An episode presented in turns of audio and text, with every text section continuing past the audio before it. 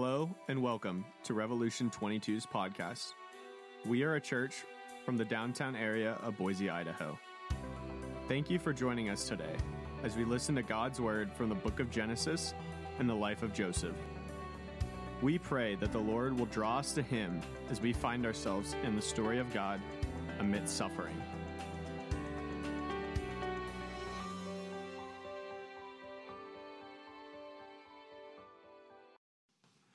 Of the things that I get to do as a pastor is I get to interact with a number of different families that I normally wouldn't probably get as many as I do. And as a pastor, I get to walk with people through all kinds of celebrations of family, through, through new marriages or, or having children or graduations, all these really beautiful aspects of life and family dynamics. But I also um, get to walk alongside of some really messed up family dynamics, difficulties divorces, uh, loss of life, uh, just heartbreaking things. And as I've spent many years now walking with different families, whether they were highly functional or, or highly dysfunctional, I don't think I've ever seen or, or, or walked with a family as dysfunctional as Joseph's.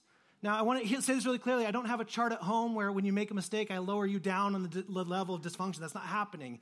I just know that this, when I, when I come to the life of Joseph and I see the dysfunction that ensues this entire family, it's, it's baffling to see. It's amazing, in fact, in this story to see that anything good could come out of it when you see the family dynamic. We've been studying uh, through the book of Genesis. We've given you uh, a really large overview, kind of broad brush strokes across the last few weeks. So I would encourage you to go back and listen to it. And we're going to spend the rest of our time here and starting today in Genesis chapter 37 and all the way through to Genesis 50. We'll be in here for a good amount of time. But our whole purpose and joy and hope and desire for all of you was that we would realize that God is um, writing his story and that we will flourish if we, if, we, if we remember that it's his story, regardless of our circumstances by finding ourselves in the story of God. So we're hoping for us to flourish in this. We're hoping that that's what will come through this, regardless of our circumstances. Uh, today, as we get into Joseph, you just saw the scripture. We're going to jump into it, but before we do, I have to kind of have to kind of lay out the actual family of Joseph so we can understand it because it's drastically different than most of our family structures uh, today. See, Jacob is his father. And Jacob is uh, brothers with Esau, twin, kind of comes out at the same time. There's a, Jacob's name literally means deceiver. So I'm sorry for all you present day Jacobs. Like your, your name means deceit. So I don't know why your parents would I'm just kidding. Sorry. Um, but he's, he's promised at birth to be greater than his brother. There's this whole promise comes, and his, obviously his mother knows this, and, and they hear this, and so he, he comes out of the womb knowing, most likely because Rebecca told him over and over again, like, you will be greater than Esau. And we, we have this scene where there's this scene where uh, Joseph, or not Joseph, sorry, Esau is starving. He's, he's so hungry, and, and Jacob is making some red stew, some yummy stew in place. And, and, and Esau comes in, and he's highly dramatic, like my teenage girls, you know, like, I'm starving, I'll die, right? Like he does that thing. And he's like, Give me some of your stew. And, and Jacob, being the, the wonderful deceiver, the kind of the, the, the schemer that he is, is like, Yes, I'll give you some soup. I'll give you some of this if you give me your birthright. And, and Esau is like, What good is a birthright if I starve to death? So he takes his, gives him his birthright in this moment. And so, so here we see Jacob kind of trying to figure out a way to, to bring to truth that which has already been declared over him, that he will be greater than his brother. We see him scheming for this. And, and Jacob um, gets, you know, he gets married. Uh, he steals his birthright. So he gets, he, he gets married to uh, Leah and Rachel. We'll talk about that in just a second. When, when Jacob's older, his dad Isaac is dying, and, and Rebecca and Jacob come up with this plan on how to trick their dying blind father or husband into giving the blessing that's due Esau, the firstborn, to Jacob. So he schemes away, puts some goat's fur on his hand. I, apparently that would work. And and he puts it over his arm and, and tricks his dad into believing that he's Esau. And so his dad, Isaac, gives the blessing again to Jacob. So Jacob, here we see Jacob scheming again with the help of his mother to, to do the very thing that was already said would happen. So he's fighting for it again. And he cheats his blind old dad with goat skin. So Jacob is, is, a, is a troubling individual when you look at it in the scripture. Um, he had multiple wives. Uh, real quickly, I want to talk about that because I want to be clear in this. God is not condoning this, He is working within the framework of the culture that is at hand. Um, yes, Scripture records acts of polygamy and concubinage among Old Testament saints. Yes, it is. But just because it records it does not mean it's prescriptive. It's just descriptive. In fact, the whole narrative of Scripture talks about monogamous one man, one woman marriage. Let me just read what one scholar said. It's perfect. He says The marriage pattern established at creation, one man and one woman in a monogamous commitment commitment is both commanded and commended throughout the rest of Scripture. The seventh commandment forbids adultery, that is, sexual activity outside the bounds of marriage. Exodus 20, verse 14. Deuteronomy forbids Israel's future king, the ideal Israelite, and the new Adam from multiplying wives. Deuteronomy 17, 17. The New Testament follows the same pattern. Jesus affirms the goodness of God's design for monogamy in Mark 10. Similarly, the church's elders whose, whose lives should serve as examples of faithfulness for all Christians, 1 Peter 5 3, must be one woman man, 1 Timothy 3 2. And then this is the big part. In Ephesians 5, Paul shows the logic behind God's design for marriage. God didn't institute complementarity and monogamy into the created order arbitrarily. Instead, these features reflect heavenly realities, namely, Christ's relationship with his people. As Christ has only one bride, so marriage on earth testifies to that truth. So, this is an observation of a system in which the culture was functioning, not commanded. We must take and look at it critically. So, yes, he has multiple wives, but the funny thing, not funny, kind of the sad thing, is the way that Jacob ends with multiple wives is he's deceived by his uncle Laban. So he works seven years to, to marry Rachel because he's into her. Now, I'm thinking about implementing that for my daughters. Like seven years of servitude before you can have my daughter's hand in marriage. That is awesome. So he does the seven years, and then Laban tricks him and gives him Leah, the older daughter. And, and, and Jacob's like, This isn't who I love. I wanted Rachel. Well, then serve me another seven years. So, he, so Laban, Uncle Laban gets 14 years of servitude out of, out of uh, Jacob for his wife. So here we see that Jacob is being deceived as a deceiver. Like deception kind of just falls in everywhere. Um, and and what I wanted to do real quickly, because this family dynamic, again, this is a part of a patriarch. We've talked about it a few weeks ago. I would encourage you to go back and listen. I'm not going to go there again. I wanted to give you guys a visual of the family that Joseph works into. So I asked Daniel Rush to come up with a slide, and he overdid it. So here's, here's the family. Makes sense, right? Everything's good to go here? So this is how the family dynamic works. You got Jacob and his wife's kids and birth order. So Leah, now we see that when Jacob marries Leah, we see that he hates Leah. As, as sad as that is, and I will talk about that in a second, but he only loves Rachel. And so it says that God saw that Leah was hated, so he opened up her womb, and therefore, and Rachel's was not opened. And so Leah gives birth. She gives birth to Reuben, and then Simeon, and then Levi. And after each one of these children, she says things like, well, she literally names them after what she thinks. Now my husband will love me. Now my husband will attach himself to me. And she keeps trying to win his love and his affection through giving birth, having children. Again, Remember, in this system, this is where blessing came through, was church, would be fruitful and multiply. This is like, this is what they, they believed, and this is how they believed, and this is how they operated. Blessing came through children. And so she believed that she would be loved by Jacob finally because she kept giving him sons, which was a really powerful and big thing, but it doesn't happen. And then she has Judah, and she finally realizes, finally gives up her hopes of husbandly love and turns to praise the Lord. And that's what Judah's name means praise the Lord. She finally gives up on trying to win over. And it's really interesting. It's at this point. If you go back and read this in Genesis 29 and 30, it just reads really terribly. I'm just going to be honest with you. I wish the they would have given us a little bit more information in between. It's like literally one after another after another, and then there's the mandrakes in place, and it's just a, it's just a mess. I encourage you to go read it. But they so then she stops having children at this moment, and Rachel is upset that she has no heir under her bloodline. So she gives her handmaid to Jacob and says, Give me a child that this will be mine, because she was her slave, she was property, so therefore whatever child she had would be considered Rachel's child. So then, so then we get to child number five and six, Dan and Naphtali from, from Bilhah, Rachel's handmaid. Well, then Leah, even though she's got four sons, isn't to be outdone by Rachel. She gives her handmaid to Jacob, which then brings Gad and Asher. And then Leah starts having babies again Issachar, Zebulun, and then finally has the one girl. Could you imagine one sister and all that? Like 12 brothers. Dinah, number 11, right there. And then it's finally late in her years. Rachel finally gives birth to Joseph. So here's Joseph. He's, he's 12 in the birth order, 11 in the men in, in this thing. He shows up to Rachel, Jacob's favorite wife, the one he loves, the one he's about, and he all of a sudden sets into scene that way. So now just picture this for a second. From a family dynamic, if you know as children that your mother happens to be less liked than the other mothers in the house, like that is going to create some decent tension. I mean, could you imagine game night? Like there's some serious competition there, right? So, so then, so then Dinah happens. Then we got Joseph, and then Benjamin or Benoni is, is, is born on the way to the land. So all of this birthing and all of this children, all this is in transition. They're not in home. They're not in land. So they finally make themselves to land right after Benjamin is born. Uh, Rachel dies in giving birth to Benjamin, and so now it's just Leah, Bilhah, and Zilpah Zip, Zilpah, yes, thank you. Sorry, Zilpah. And, and they're together, all with this family dynamic. These 13 children, 12 boys, one daughter, all moved into land of Canaan, and here they are. And this is the family that Joseph is a part of.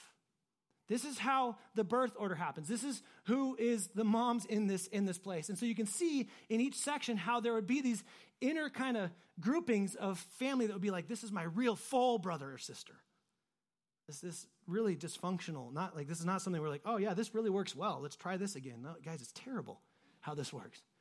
But in this, and the reason why I wanted to make sure that you saw this, the 12 tribes of Israel come out of this. This is, this is where we see the 12 tribes come from. They come from these sons right here. So this is what you're seeing. Now, as a father, Jacob really struggled. He was, he was passive. He favored, he did tons of favoritism. He, he just didn't treat people the same. In fact, uh, there's, a, there's a, a, a part in Dinah's life that's just absolutely horrific. Dinah is, is they're making their way to the land and they come to the land of Prince Shechem and he, Shechem and he, he sees Dinah and he's like, wow, she's really beautiful. And he rapes her. And in this setting, and this is what just, just baffles my mind, in this thing, Jacob's silent. The dad does nothing to protect his daughter. That is a dysfunctional family. And so, what do you see? You see Simeon and, and Levi, not Reuben. Reuben's another problem. We'll talk about him in there. He's the next in the patriarch. Now, remember, this is, this is the job, the role of the, the, the father in the patriarch was to take care of, not just provide financially, but physical protection for the whole family unit. And Jacob is passive in this passive. In fact, you know, Jacob does get angry. What happens is Simeon and Levi uh, decide that they're going to get even, which, if you look, they're, they're same mom, same dad. So we don't hear anything about Gad or Asher or Joseph or Benjamin or Dan or Naphtali or any of the other brothers. Just Simeon and Levi decide to devise a plan because what happens, and this is what's so crazy Shechem loves Dinah and he wants to marry her. So he comes to have a conversation, and normally that conversation would have happened with the patriarch. Jacob should have been the one that's talking, but he's not. The, they're talking to Simeon and Levi. Jacob and Reuben are just gone. The order doesn't make sense. And they're saying, hey, we want to marry her. And, and, and Simeon and Levi go, well, yeah, you can marry her. That's great. But, oh, sorry. As people of God, we can't marry anyone unless they are circumcised. So you need to circumcise your whole tribe. And, and, the, and, and the, the, Shechem, the people of Shechem are like, this seems like honorable thing. They're people of God. And so they go and they, they circumcise all men. And when they're in the process of healing, Simeon and Levi go and massacre all of them. This, this is, if you're going to talk about a passive, non present dad, guys, this is the epitome of it. Like he is, he is completely aloof and gone and not paying attention not paying attention to what's happening not not in any way. And when he's mad he gets mad at the fact that levi and simeon might have caused disorder among the among the land with different tribes. He's not mad that well what's happened to his daughter was wrong was horrible was atrocious he doesn't even doesn't do that in fact he's mad at his sons for doing what they did now granted they did something evil and evil doesn't make evil right but they came back and they they took matters into their own hands and this is, this is dad. This is Joseph's father. This is the dad that Simeon and Levi and Dinah know. In, in this day and age, Dinah being, being raped, like, this ruins her future. It's not just a one instant. This, like, her future of child and marriage and all that stuff is gone because of this. And Jacob's mad that there might be some turmoil with another tribe. Like, that's where he gets angry. It's not good. It doesn't it just gets worse than that. sometime along the way, Genesis 35 is where we see this. That story that I just told you of Dinah is from Genesis 34. Genesis 35, we see that that Reuben at some point, Reuben the firstborn, is, is super into to Bilhah, Rachel's mom, or Rachel's maidservant, and he, he sleeps with Bilhah. And, and we see in that in, in Genesis 35, we see that, that it says, and Israel heard. So that's that's Jacob's name. I'll tell you that in just a second here. So we know, we know that he knows about it. Nothing said. Nothing's done. This was a complete, like, no no in this time. This was very bad. And Jacob, his firstborn, with his handmaid, and he does nothing. In fact, we know that he knows. Some people were like, well, he didn't know. Well, maybe that Israel heard wasn't there. When you get to chapter 49, or the, the blessings and curse area, sorry, 42, and, and um, it's not 42, sorry, wherever it is, 39, wherever it's in Genesis when you get there, okay? It's the blessings and the curses. You see that, that, that what he speaks of Reuben is because of his bed being defiled. That's the, that's the first account of Jacob doing anything to hold anyone accountable in his family. Then Jacob, in the middle of trying to make things right with his brother Esau, uh, he has this evening where he's alone and he starts wrestling with a man who is the angel of the Lord, most likely wrestling with God, and they're wrestling all night long and they're they're fighting and they're trying to get things and they can't they can't get anywhere. They're not going anywhere. And finally, uh, the the the angel of the Lord uh, touches Jacob's hip and puts it out of socket. Now, I looked into the Hebrew in this word. Uh, most likely, it's actually a strike. Now, I just want you guys to think about this because this is really important. In this day and age, all blessing came from the fruit of their loins, right? So, this is the blessing idea. Most likely, what happened here is Jacob was struck hard enough in the groin to push the hip socket out. And that's why he walks with a limp from this point on. Loses his name, Jacob, as deceiver and becomes Israel, man who strives with God.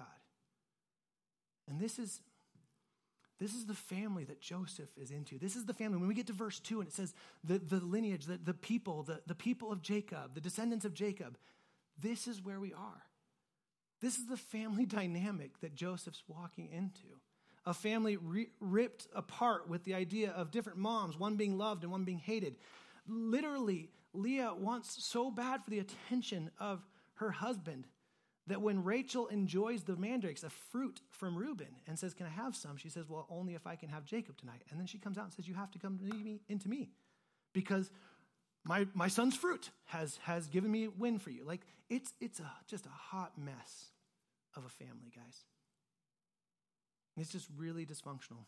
And so that gets us into verse 2. So who is who is Joseph? His name, we see this when he is born. It means may he add and sounds like the Hebrew for taken away because Rachel says God has taken away my reproach. He has opened my womb in my old years and late in life. And so Joseph shows up as this golden child to the loved wife. And every one of Joseph's older siblings now realize that Joseph's going to be the favorite. And so we know that Joseph is, before this point, they were in transition geographically, they were all over. I, wanted, I wanted to real quickly with Joseph. I think so many of us, if we look at the life of Joseph and where we're used to reading back, it's easy to go, man, this guy was amazing. Like if you think, if you see some of the things like the way he flees temptation, that's a whole sermon itself that we'll get to. The way he he seemingly operates in horrible circumstances, like, man, this guy gets it. But I, I want us to not move past the fact that he's he's 17 here where this picks up and he really operates like a punk 17 year old. And I think it's important for us to understand that, like, like Joseph, although he is seemingly later in life through God's sanctification, walking out a really spiritually healthy thing, we can't assume that in here. In fact, and the reason why I get that is because the way that verse 2 and 3 reads. Let me read it for you real quick. He says, uh, These are the generations of Jacob. Joseph, being 17 years old, was pasturing the flock with his brothers. He was a boy with the sons of Bilhah and Zilpah his father's wives. And Joseph brought a bad report of them to their father. Now, this is why we think that Joseph is uh, a bit not maybe just an ignorant teenager, but more a little bit more conniving, is because this word bad report, it's actually it's the word we get tail from on the report. So what he's saying, and, and the word bad is evil. So he's giving an evil tale. So what is he doing? He's coming back from shepherding with his brothers coming back to give a report to dad because dad asked for the report, which again, means he's not having to do the work of shepherding. So let's just think that one through, right? As the golden child, makes his way back, and then he's telling a bad tale. He's deceiving his deceiver of a father about what his brothers are doing. Now, we don't know if his brothers were doing evil things. They may very well have been doing evil things, but, but what, what, what kind of camaraderie does it build when you're doing something wrong and the little brother goes and tells on you? Like, that doesn't bring a lot of camaraderie, right? Like, it doesn't do it. But we know that, that Joseph is, at least by the word, seemingly embellishing it some.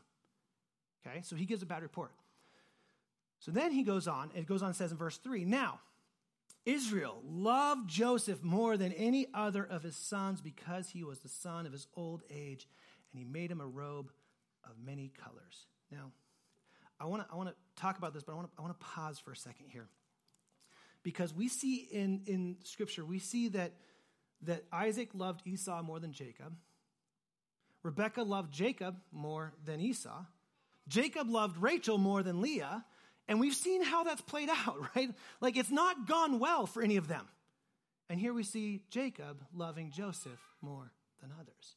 And I want to just I want to just pause for a second, just come out of this because I think this is one of those life applications that's really important for us parents here. If you are if you are treating or loving or caring for one kid more than another, like it's going to cause trauma and, and wreak some havoc most likely in there. And I know most of us, like I'm, I'm an imperfect dad in many ways. Um, and most of us would say, no, we really do love all of our kids individually. Saying that and then showing it in actions can be drastically different. I can tell all of my kids I love them the same, but if I only show love to one, it's going to speak volumes to the others. So I, want to just encourage you. Maybe if you're like, I'm, uh, like as a dad, you're like, well, I, I just I connect better with my son than my girls. Like, don't do that. Don't do that. If you're like, well, you know, some of you with young parents that are coming out, it's like, oh, I don't really get it. It's a blob right now. I used to say this all the time. They're blob. I'll enjoy them when they're two or three. You're missing valuable time of connecting with your kids. Don't do that. Favoritism is never going to work out well in your house. So don't pit your kids against each other. And adult kids, hear me on this, please. Don't pit your parents against each other. Don't pit yourself against your brothers or sisters. If you're like, well, you love my, in, my, my in-law more than their in-law, don't do that stuff. It doesn't, no one wins in it. I'm telling you right now, you don't win the affection. Leah had three children. and Each child's name was based on a name of hope that her husband would love her, and it didn't work. Favoritism never works out. And so here we see Jacob. He loves his kids. He loves Joseph more than others. And it's one thing for them to see it like, wow, you got a little bit more there. You got a little bit more there. No, no. Jacob goes ahead and seals the deal with this robe of many colors. Now, there's a lot of theory about this robe. Like it's like Technicolor is the way it's usually written in like the old young kids things, like this bright colored, like neon stuff. Most likely it's not that. There's two things that we get that are, that are common. One, we see that the same language is used for a princess in other parts of Scripture in Samuel. So we see that it's, it's most likely an, an ornate thing, something that would show and say royalty, something that someone would wear and they walk in, it's like a statement piece. You know, like like whatever people wear today. I am not hip enough to know what a statement piece is, right? So like like they walk into the room and everyone knows this person is a person of importance. That's what it was. But the other thing that this could be translated, and I think this makes sense, is it would have been a long sleeved robe and a long, all the way down to the feet. Now, the reason why that's important is you don't work in those robes. So, so what does Jacob do? He gives his son a visual image of the fact that he loves him more than anyone else in his family. And then at the very same time, gives him something that he's incapable of working in. So now Joseph gets to be a lazy 17 year old teenager who has it all figured out at home, doesn't have to work, and his brothers are going to have to do it. So again, Joseph here is, is he's either really, really ignorant, we'll get there in a second in the dreams, or more likely, he's just kind of a punk teenager that has it all figured out. Like, like, you know, most teenagers, no offense. Like, we all think we have it all figured out. I still think I have it figured out. I didn't get out of teenage years, apparently. But he, he has this, he has this ability now to walk into any room. He walks into game night, and everyone knows there's a chosen child. Any setting when, when it's like something needs to be done, do you think they're going to say, hey, Joseph, go take care of that? No, he's going to call in one of the other 11 brothers. You guys go do that. And everything that someone else does would be like, you can't, why can't you live up to Joseph? Why can't you be like, he's so easy? And of course, Joseph's easy because he gets everything he wants. He knows. He's sitting, as a kid, could you imagine being that confident that, that there's so much love that you could do no wrong. Man, only if fathers would show their kids that more. But here we see that it just causes all sorts of struggle in the family. So here's Joseph wearing his multicolored or his super long or his ornate robe around, walking in every morning. He puts it on, like, look at me, I'm the favorite, right? And then he's embellishing reports. And so when the kid, when the brothers come back and and Jacob says, "You did blah blah blah blah," and they're no, we didn't do that. He's going to trust Joseph because Joseph's the chosen child.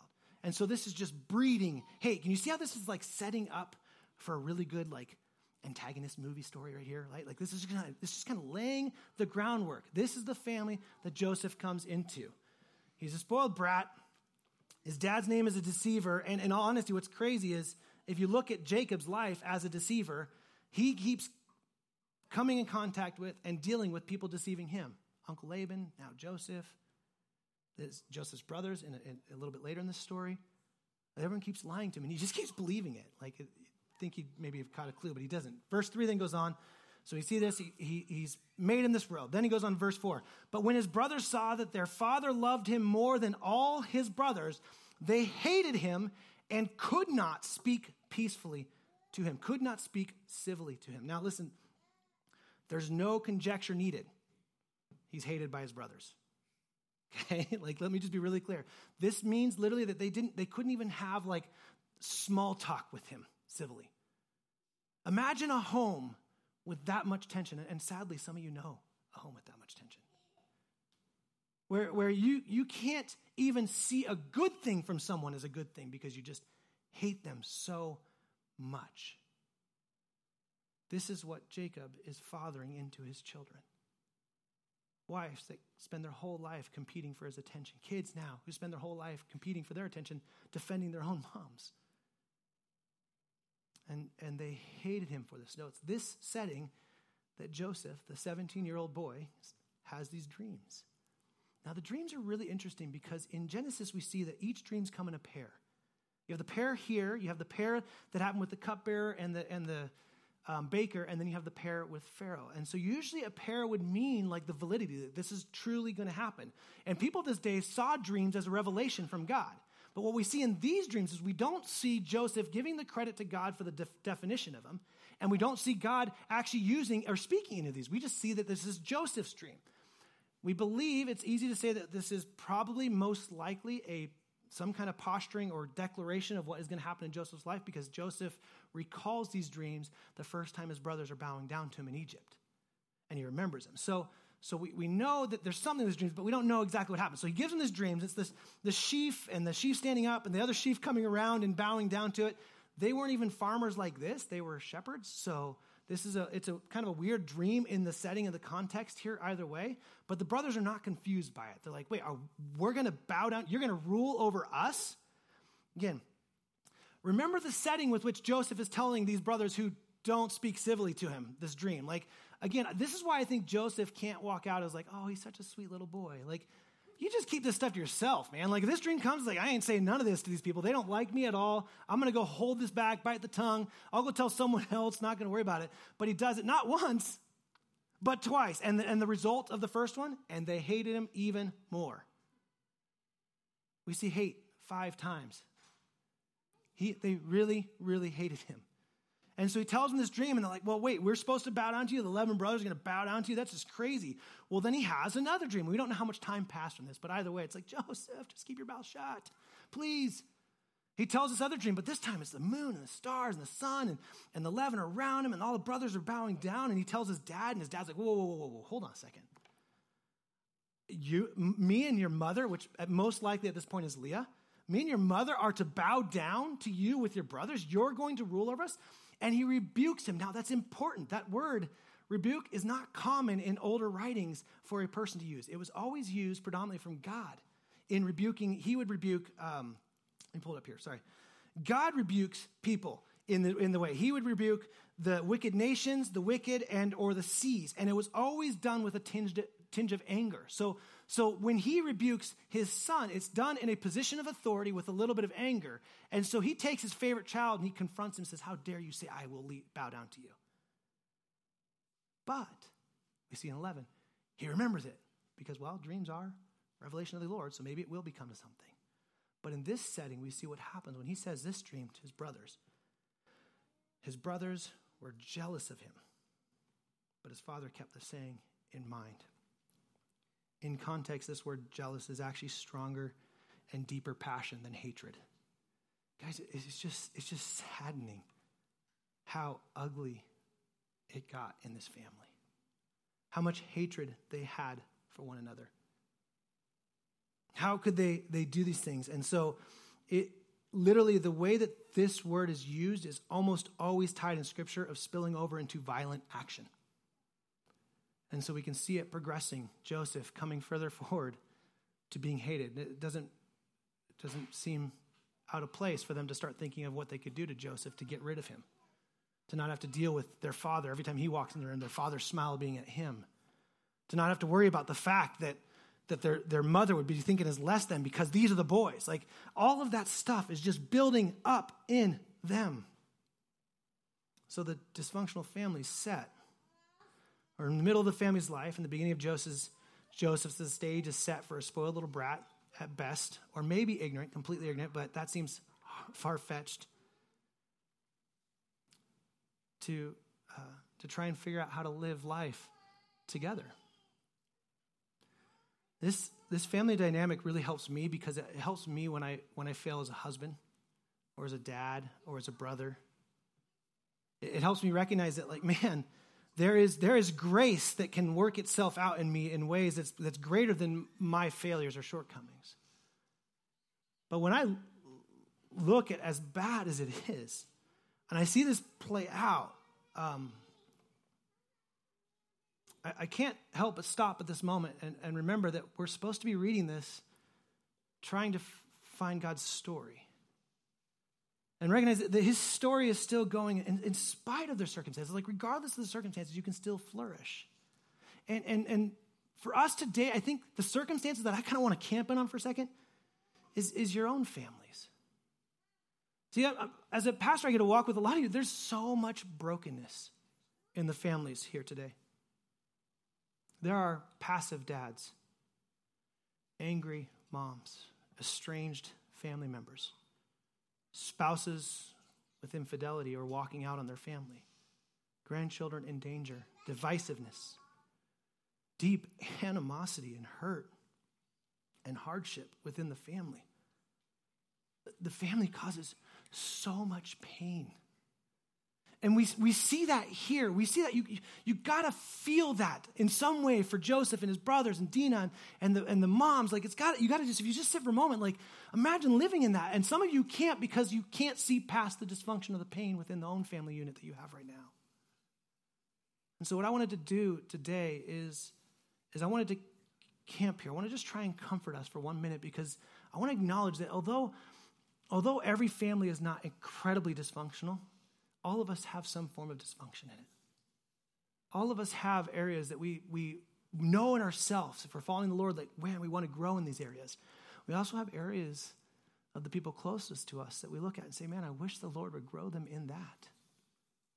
But some, it's just painful. There's a term in the Bible that is incredibly powerful, and I want us to hang on to this today. In spite of what may be happening in our individual families, I want us to, I want us to hang on to this one term, and it's this term Abba. It's, it's an Aramaic word that means father. It's a name for God, and, and it's almost it's always used Abba, father. So it's in, it, father, father in two ways. And it's, it's a word, it's, it's expressed affection and confidence and trust. Abba signifies this close, intimate relationship of a father and a child. It's, it's beautiful, as, as, a, um, as well as it, it expresses like childlike trust that a young child puts in their daddy. It, honestly, in Abba, the word like devoted, tenderness, trust, and love find their combined expression in this one word, Abba. It's a beautiful word, biblically. And it makes sense when we see Jesus is, is in the Garden of Gethsemane. He's, he's about to go to the cross, the most painful experience of his life that he endured because of the joy set beyond it right? But he has this moment in prayer with his father, with, with God. And you see it, it starts in Mark 14. It says this It says, Abba, Father, Daddy, all things are possible for you. Remove this cup from me. Yet not what I will, but you, what you will. And here we see the perfect Son going to the perfect Father in perfect unity. And Jesus using an endearing and affectionate term, not a, a Lord, a sovereign. No, it's a, it's a daddy term. And it just makes sense, right? For most of us, we're like, yeah, check. Jesus can do that with God. That makes perfect sense. But what's so important for us to recognize is that when we, when we become born again, we are adopted into the family of God, redeemed from the curse of sin, and made heirs with God. Heirs of God, sorry, heirs of God with Jesus. Part of that new relationship is that God now deals with us differently. He deals with us as family. This is important. This is so important for us to hang our hats on, to understand, and to stay true to. Look at this in Romans 8 15. Paul now speaking says, For you did not receive the spirit of slavery to fall back into fear, but you have received the spirit of adoption as sons, by whom we cry, Abba, Father. Now, cry is a very important word for us to understand. That is not weeping. That is the same word that is used when Jesus is coming in on Palm, Palm Sunday. They cry, Hosanna. It's screaming, it's declaring, it's saying, I am a child of the Most High King. That's what it means to declare Abba, Father. This is a totally life changing statement to understand for us. It means that we are to be joint heirs with Christ because of our relationship with our Abba and Father. He no longer deals with us as enemies. Instead, we can approach him with boldness and the full assurance of faith, as Hebrews 10 says. The Holy Spirit testifies with our spirit that we are God's children. Now, if we are children, then we are heirs, heirs of God and co heirs with Christ. Instead of running from God when we sin like Adam and Eve, we can run to God and say, Abba, Father, save me. This changes our life. This experience removes the, the, the, the, deity at a distance and makes us recognize that we can walk into the throne room of God and declare, Daddy, I need you. And He will never turn His back on us. He will never be passive when an atrocious thing happens to one of his daughters. He will never not hold someone accountable for doing something incredibly wrong with their mother's handmaid. He will not be passive when your husband or wife walks out on you.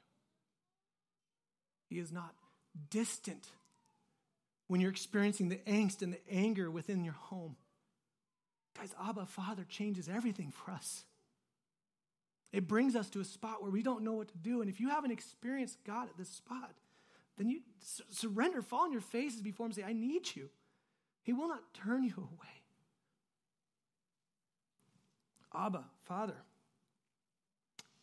A scholar says it this way He says, Being an adopted child of God is the source of our hope, the security of our future, and the motivation to live a life worthy of the calling you have received. Ephesians 4 1. Being children of the King of Kings and the Lord of Lords calls us to a higher standard, a different way of life, and in the future, an inheritance that can never perish, spoil, or fade.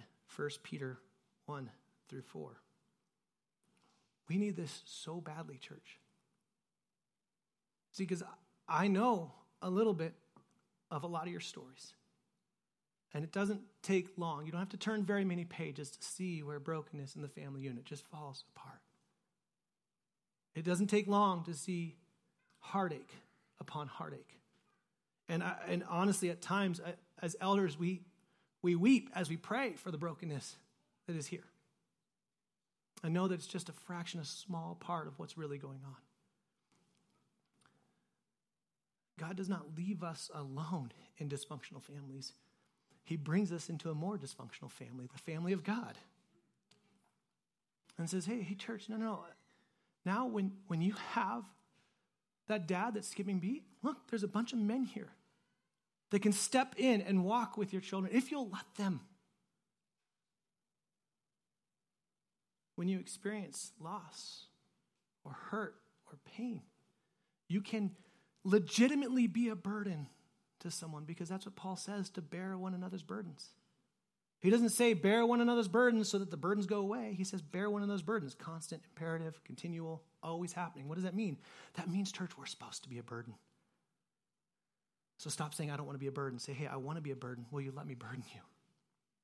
Will you let me walk with you? As a church, we have the opportunity to be, albeit a dysfunctional family, this side of the resurrection. But, but hear me on this, guys. Post resurrection, there will be no brokenness, no favoritism, no passivity, no, no rape, no heartache, no divisiveness, no strife. All of us brought together with one Abba Father, one Daddy, who by His grace has saved you and I through the work of Jesus Christ and brought us together. So look around, church. We're, we're the dysfunctional family. And this side of the resurrection, we're going to keep being dysfunctional. And hopefully, in God's grace, we can rest and repent in that and move forward. But man, post resurrection, guys, we're going to be in the presence of, of our dad with each other. And there will be nothing dividing us or, or causing us to, to hate one another. There will be no hurt, no death, no sickness, no more pain. This is what it means to be a part of the family.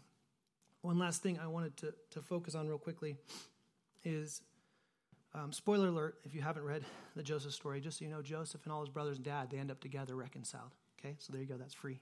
We'll get there in like 10 years probably. they get together, and, and, and you got to stop thinking about this dysfunction that I just showed you. Like, to go from a point of not even being able to say a single word peacefully to someone to being reconciled is amazing. Now, granted, it took 20 years, just so you guys know. But it's amazing. But the reason why I share that is you see the same in Esau and Jacob. I mean, at least forgiveness happened. I don't know if they're reconciled. Jacob kind of seemed a little squirrely in it. But, but you see these absolutely horrifically terrible things. Like, I don't think any of us is ever going to sell one of our siblings into slavery. If you got that idea, it's a bad idea. Don't do it, okay? But this happens. And it's, it's, it, it's unbelievable that, that even after Jacob dies, Israel dies, after he dies, the brothers have been living in the land of Egypt with Joseph and, and thriving thanks to him. But after he dies, you know what the brothers instantly do?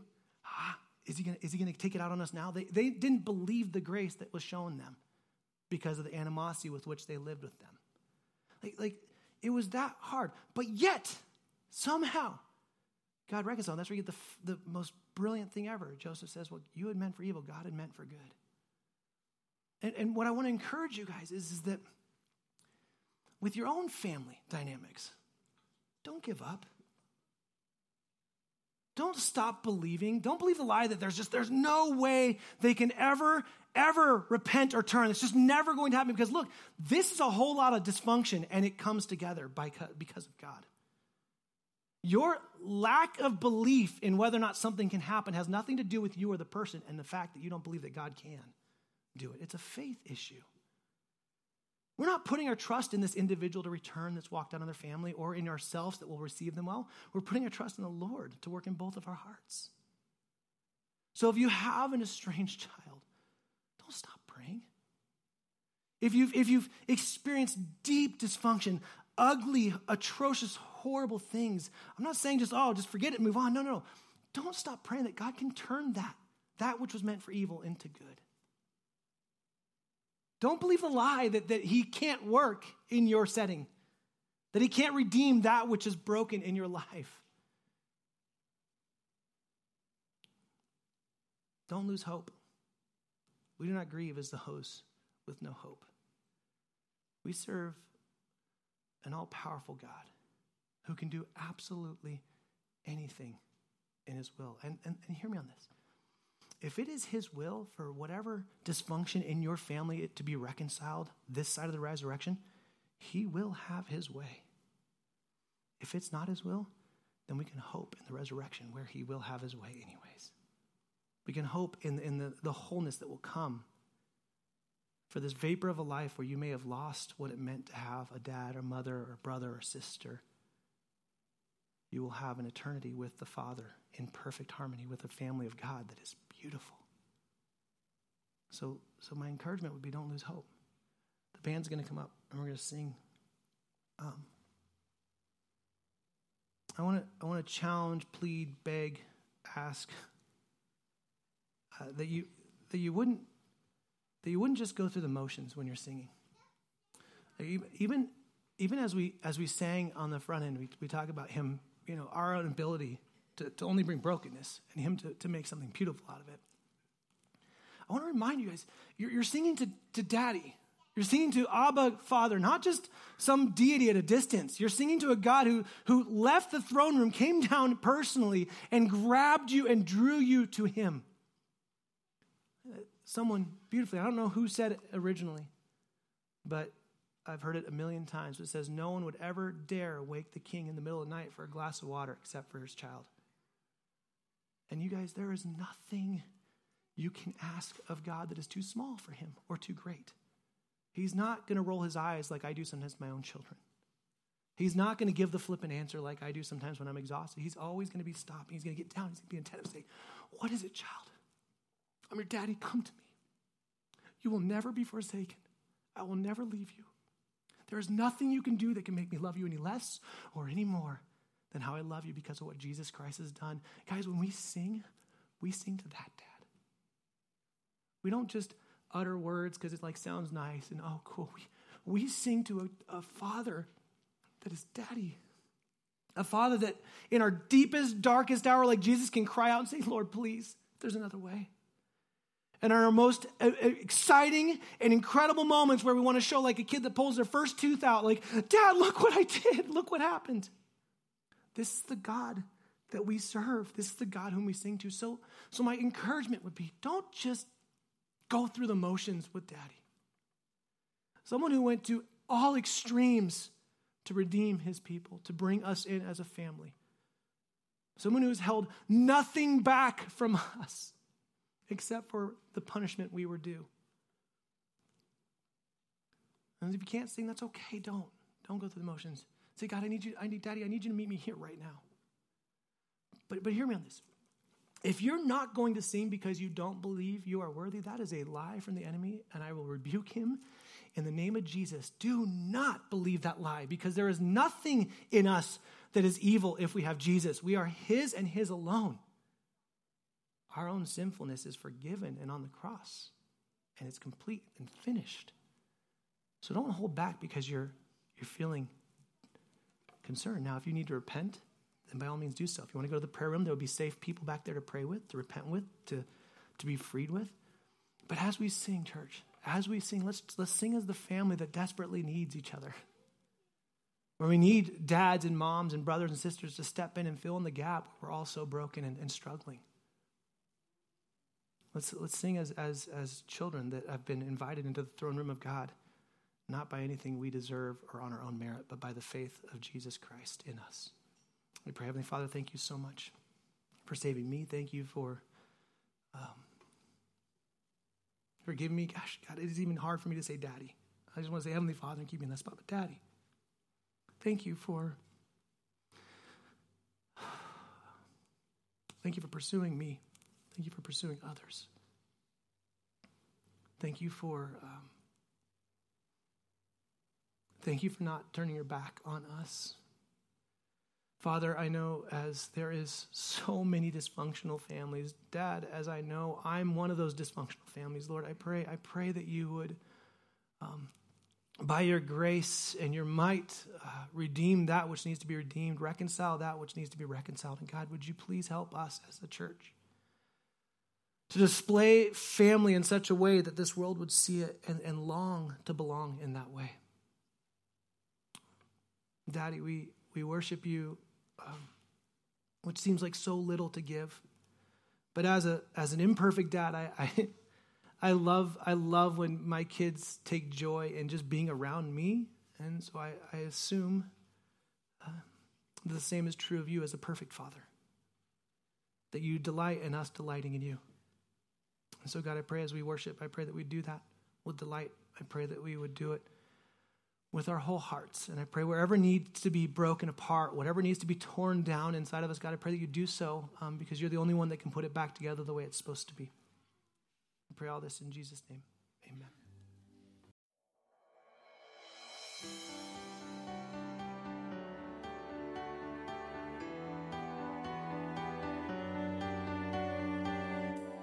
Thank you for listening to our podcast. To find out more about our church, please visit revolution22.org or on the Church Center app. We encourage you not to neglect meeting together as believers, and may you continue to love God and love others.